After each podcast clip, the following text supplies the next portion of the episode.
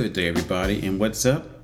Welcome to the podcast for Selfless Sex and She Comes First. I am Dr. Nick Myers. Today is June the 28th, 2022, and I hope you all are having a great day out there.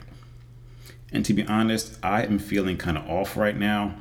I'm still trying to process Roe v. Wade being overturned, and I'm pretty sure I won't come back to that maybe in maybe, maybe during this week's PSA. I'm not sure or not, but for this podcast, I want to talk about something completely different. A few weeks ago, I did a podcast on hot wifing, and someone wrote a comment in the Facebook group.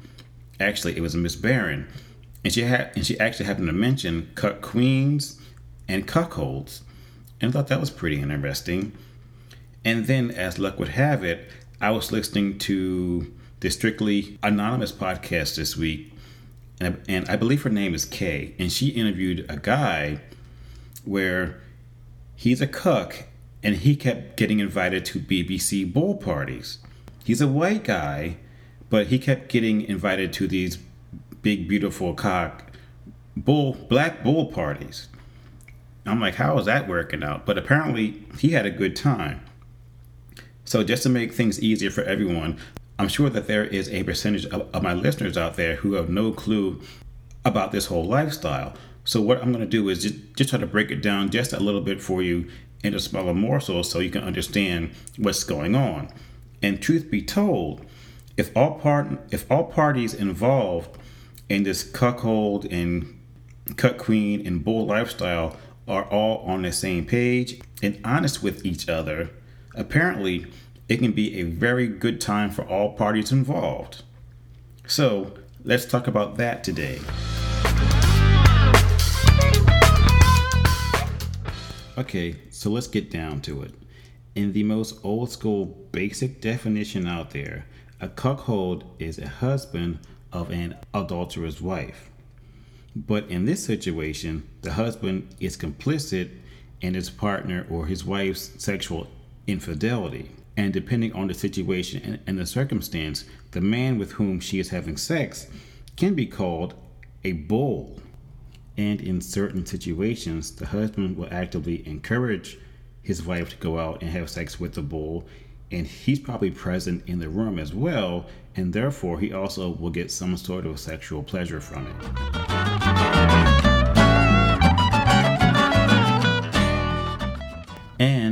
The other side of the coin, you have a cuck queen, which can be spelled C U C K Q U E A N S.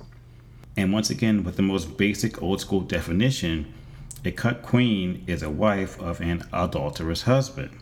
And just like the cuck, the cuck queen is aware of her husband's sexual activity, and at the same time, she can be encouraging him to, to do those things and in some occasions, she will derive sexual pleasure from it. And just to take this a little bit further, Lehmiller, back in 2020, distinguished between fantasies about watching one's partner have sex with someone else as voyeuristic cuckolding and fantasies, and fantasies about having sex with someone else while one partner watches as exhibitionistic cuckolding, with women more likely to fantasize about exhibitionistic cuckolding than to fantasize about voyeuristic cuckolding. And so far, I've mentioned the cuckold husband, the cuck queen wife, so that leaves the bull. And according to Kinkly.com, the bull is a third party brought into a cuckold relationship meant to have sex with one partner while the other partner both feels humiliated and turned on. A bull is generally seen as more attractive, better endowed, and a sexually virile man with incredible sexual talents. Cuckolding is a fetish that is frequently depicted as a woman, the hot wife, of a, of a heterosexual couple engaging in sex with another man, the bull. Her own male partner, the cuck, is aware of the sexual relationship and is sometimes a non touching participant who derives pleasure from the degradation of seeing its partner be better satisfied with a more attractive and sexually competent male. The bull may also verbally humiliate the cuck while having sex with the hot wife bragging about his abilities to please her better than the cuck can.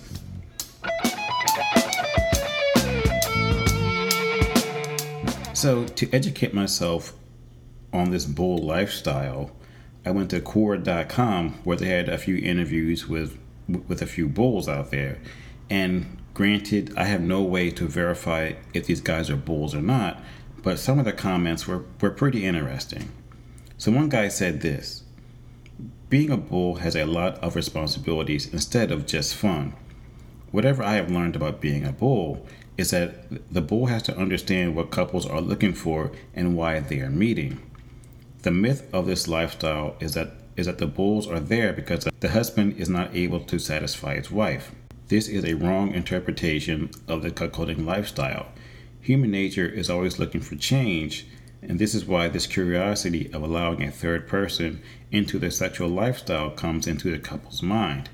They are doing things regularly, but they want to enjoy something more and they want to take their sex life to the next level. So they discuss these things with each other and to the so called new bulls. Please keep in mind that the husband and wife discuss all possible aspects of the sexual lifestyle, and only then will they decide to enter into to the lifestyle. Based on their discussions, they come to the conclusion of what kind of lifestyle they want to enjoy, whether it's swapping, or it's threesomes, or it could be cuckolding. So bulls always have to respect the decision of the cuckold couple.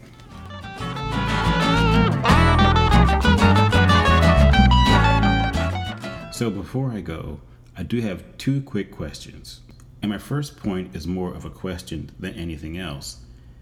Is being a cuckold, a cuck queen, or a bull, is that actually still a fetish or is that more of a lifestyle choice? Because it seems to me, using more of a modern terminology, it seems to be more of a lifestyle versus than a fetish.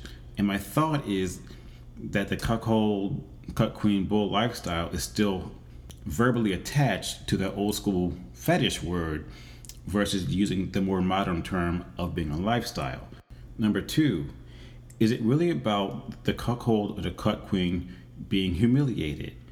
And I call that into question because even with my own eyes, I've never seen that happen to the point where I've seen them be more of a cheerleader or a cheer person for the partner who was interacting with the bull or whoever. Because if you think about it, even in S&M relationships, it's the bottom who has all the power. So I wonder if it's the same type of thing going on in cuckold relationships. So in closing, I just want to say that this lifestyle is growing in popularity all around the world. And when it comes to the United States, there are meetup groups, there are BBC groups, there are cuck groups, there are cuck queen groups in almost every state in the union. So, if you're listening to me in, an, in another part of the world, there's a good chance that there are meetup groups for you over there as well. And just be sure, before you jump into this lifestyle, have a long conversation with your partner to see if they are on board and on and on the same page as you are because yes, this may sound like a very good idea at first, but if you get the wrong partner or the wrong bull or whatever, it can go sideways fast. So please have that conversation before you even think think about meeting up with someone. So on that note, I'm out. You guys have a great day. Stay tuned, and I'll talk to you soon.